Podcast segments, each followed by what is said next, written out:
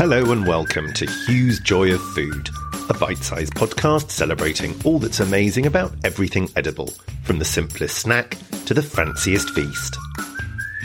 I'm Hugh Smithson Wright, and this week on Hugh's Joy of Food, I review Jackson Boxer's brilliant, beautiful Brunswick house in Vauxhall, reassure a restaurant goer who's worried that she might have forgotten her manners during lockdown in Ask Hugle, and revel in the joy of sending and receiving a hamper in Treat of the Week.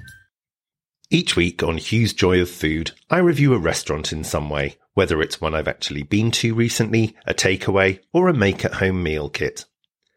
First, a disclaimer. My job as a restaurant PR and consultant means that I'm paid to promote the interests of the handful of restaurants I represent. If I feature a client on this podcast, I'll make that clear, like I do on my social media channels, and in all cases, I'll make it clear if all or any part of a meal I review was complimentary. You can rest assured that everywhere I review, I recommend. This show is about the joy of food, so if you're looking for vicious eviscerations, this probably isn't the podcast for you. With that out of the way, it's time for this week's review. A restaurant attached to a salvage merchant in a slightly shabby mansion on a very noisy junction in South London might not on paper sound like a particularly promising prospect.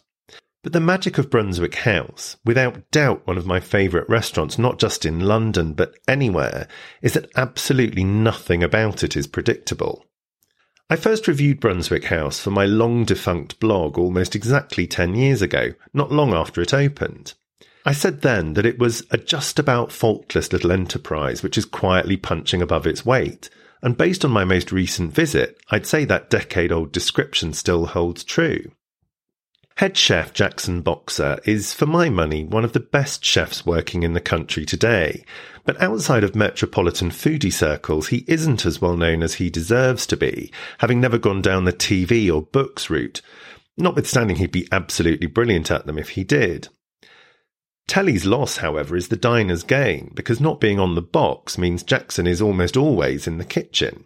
He was on the day I went for lunch a couple of weeks ago with my friend Kimmy, and the food he was producing was, as on that first visit in 2011, just about faultless.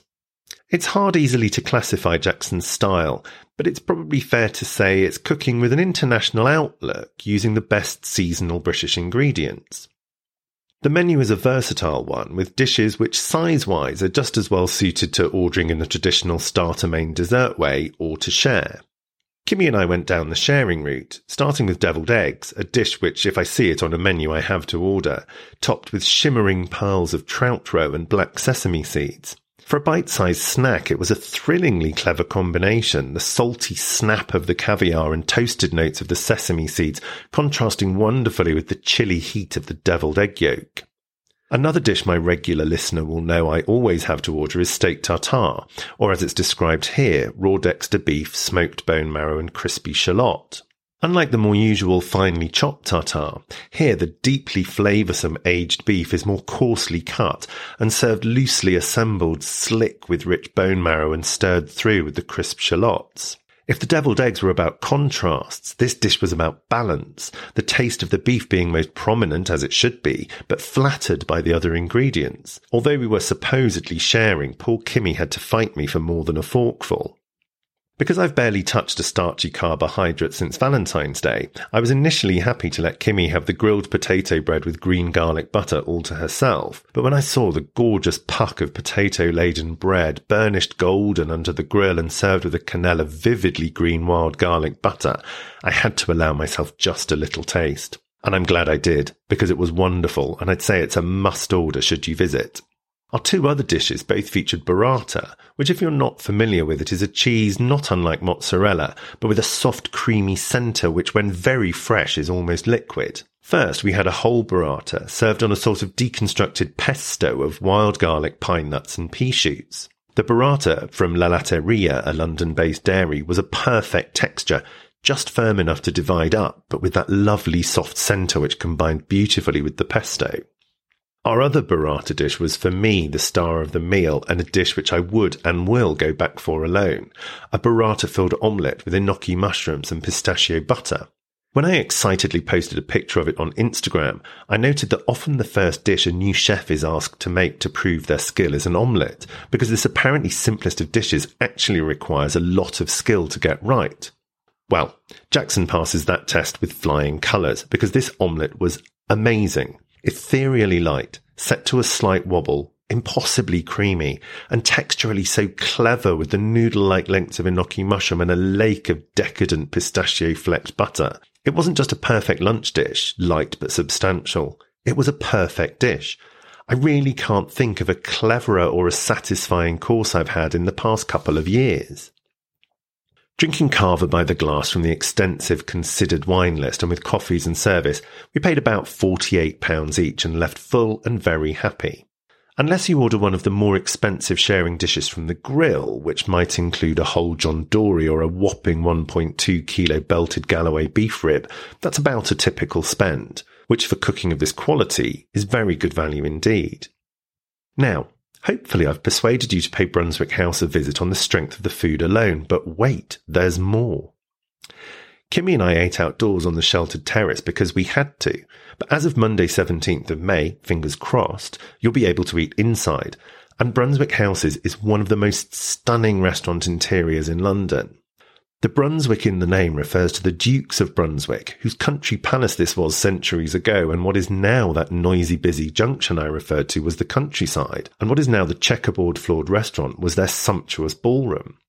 And remember I said this is a salvage merchant's. Well, the dining room is also a showroom hung with myriad chandeliers, antique mirrors covering seemingly every inch of wall, and antique furniture and statuary encircling the room. And because everything is for sale, while thematically the style of the room remains the same, you never know from one visit to the next what new old artifact is going to be catching your attention. There are very few restaurants I want to be inside of so much and as often as here. Surrounded as it is by the soaring skyscrapers of Vauxhall, which seemingly pop up by the week, and with four lanes of traffic roaring past outside, Brunswick House, the building, is a beautiful anachronism. The restaurant which it houses is a jewel as desirable as any of the antiques on sale within. And lovely Jackson Boxer, channeling all of his energy into refining his craft rather than chasing fame, is frankly a genius. For all information, visit Brunswick House that's B R U N S W I C K house dot London.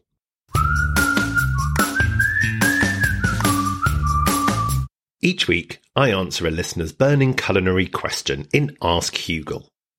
This week's question comes from Teresa in Maidenhead, not, or at least I don't think, the former Prime Minister, who says, Hey Hugel, I'm so excited that finally, after a year of lockdowns, closures, tiers with an IE and tears with an EA, it looks like restaurants will soon be open again pretty much as normal. As in, the normal we knew pre-COVID, not the ever-shifting new normal we've become accustomed to. The thing is, it's been so long since things were normal that I fear I might have forgotten my manners when it comes to dining out. Has eating out changed much? Will I recognise restaurants as I knew them, or has hospitality changed beyond recognition? What, as Dua Lipa might say, are the new rules? Well, Teresa, firstly, thank you for this brilliant and very timely question. I generally try to avoid covering anything too topical on this podcast, as I know many listeners won't be listening at the time an episode comes out. But I'm delighted to have the opportunity to answer this, because I think we'll all be finding our feet for some time to come, and what I'm going to say won't suddenly be out of date in a week's time. I'm not going to try to answer here what the actual legislation might be around, for example, group sizes, number of households, and requirements around checking in. For that, Hot Dinners, the indispensable London restaurant guide I've recommended on Hugh's Joy of Food before, has an excellent, regularly updated guide, which I'll link to in the show notes. What I am going to deal with is some basic housekeeping, which I hope will make dining out, for Teresa and all of us, as enjoyable as possible. To borrow as you did from Dua Lipa, Teresa, rule one is do pick up the phone. To book, to ask about any rules or restrictions a particular restaurant might have in place, to confirm that you're coming, and to cancel if you're not. While I don't think you need to worry that restaurants will have changed beyond recognition, fundamentally the basic premise of you turn up, eat, and pay, they do the cooking, serving, and clearing up, is eternal. But it's a highly practical consideration post lockdown to check before visiting whether there have been any changes to a restaurant you're thinking about booking. Does a formerly no reservation spot you could previously rock up to and queue for now require a reservation? Is that casual counter seating you like still in use? Does increased social distancing in the kitchen mean a reduced menu? It can't hurt to call and check. I say call, and you're probably thinking, how antediluvian of him. Doesn't he know about the internet? Well, yes, I do. But it's worth pointing out that, at least for the first few weeks post lockdown, some smaller operators, and even some bigger ones, might not have had a chance or the money to update their websites. So call me old fashioned, but I think a phone call is best. Or at least check their social media. If there are recent posts, trust those as being the most up to date information. Following on from this, rule two is do what the restaurant tells you in terms of mask wearing, checking in, temperature checking, and so on. While national guidelines might change, individual restaurants are within their rights to decide what they think is best for their guests and staff. So please don't kick off if, for example, a restaurant asks you to wear a mask when moving around the restaurant, even if that's not what's required by law. You may well have had both your vaccines, in which case wonderful for you, but the people around you might not have done. Be nice and do what you're told. As well as being nice, be patient. If you're feeling a little unsure of what's what after a year of lockdown, so too will the staff be. Things might be a little or very rusty, and we all need to make allowances for this as hospitality finds its feet again. The brilliant restaurateur Jeremy King, he of the Wolseley and Brasserie Zédel, both previously reviewed on Hugh's Joy of Food, likens the first few nights of a newly opened restaurant to the dress rehearsal of a play. Everything looks like the actual show, but there are still some lines to be learned and cues to get right. Well, that's going to be true of every restaurant for the time being, whether they've been in business 10 years or 10 minutes. Everywhere is going to be in dress rehearsal mode for a while to come. Of course, you expect to get what you pay for, but try to be as understanding as possible if things go wrong, which, let's be honest, they will. But let's not get too negative here. I worry that perhaps in wanting both to reassure you, Teresa, and also cut the industry I love some slack, I'm painting an overly cautious picture of what to expect. Because to be absolutely honest, all of what I've said already notwithstanding, the simple answer to your question is that yes, Teresa, you are absolutely going to recognize the restaurants you know and love. For sure, there might be some unfamiliar elements and cosmetic changes here and there, but ultimately, hospitality is like the scar under my right eye that my sister gave me with a turfing shovel when I was a toddler. It might look different as the years go by and in certain lights, but it's here to stay. Wherever you're eating out in the coming weeks, I hope you have a wonderful time. We've all waited so long to be able to live our lives normally again. So whatever the new rules might be, let's make the most we can of every precious moment. If you'd like me to have a go at answering your food related question, you can tweet me at hrwright or send me an email to hrw at hughrichardwright.com.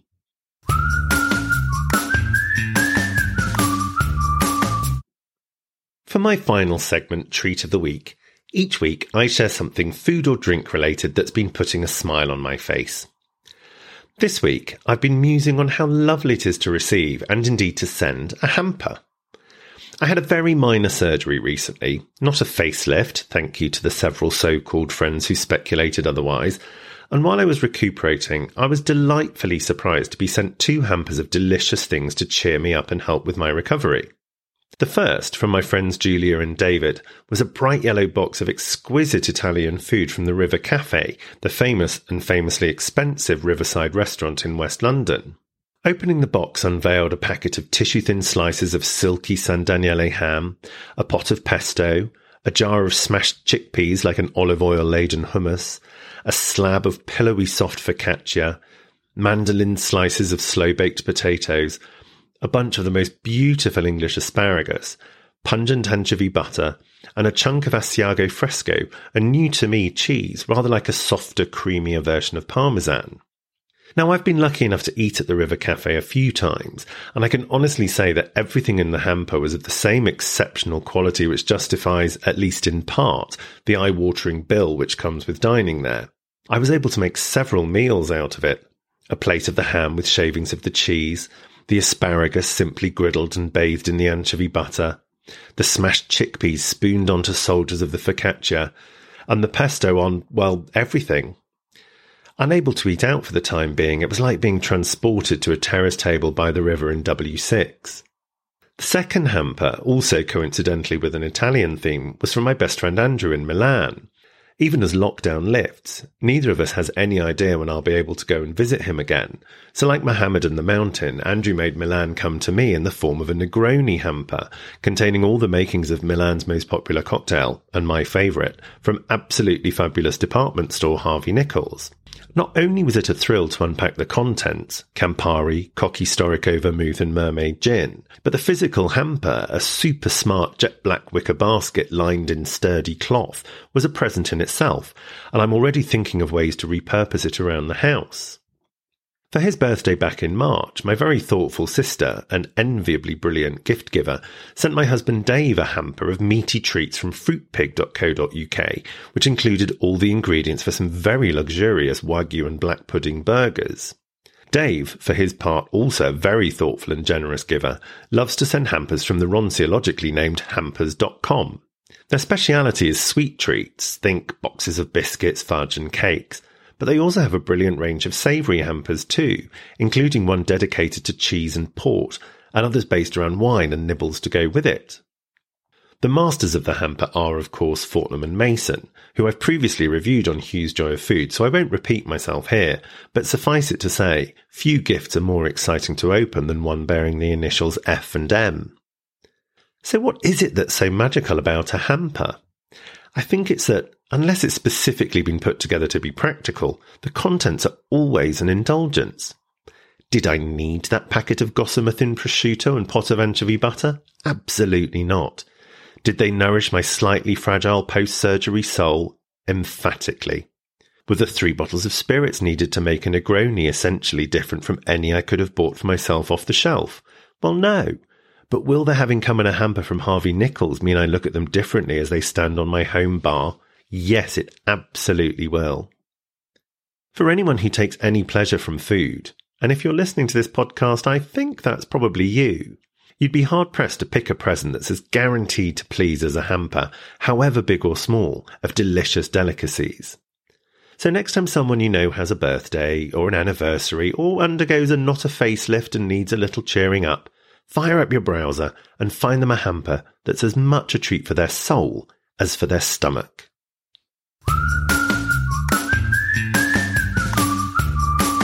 Just before I go, I'd like to ask that if you're in a position to, you'll consider supporting one of the many brilliant charities working tirelessly to ensure that children, disadvantaged families, and the homeless don't go hungry during the pandemic, such as Magic Breakfast, FareShare, Street Smart, and the Trussell Trust.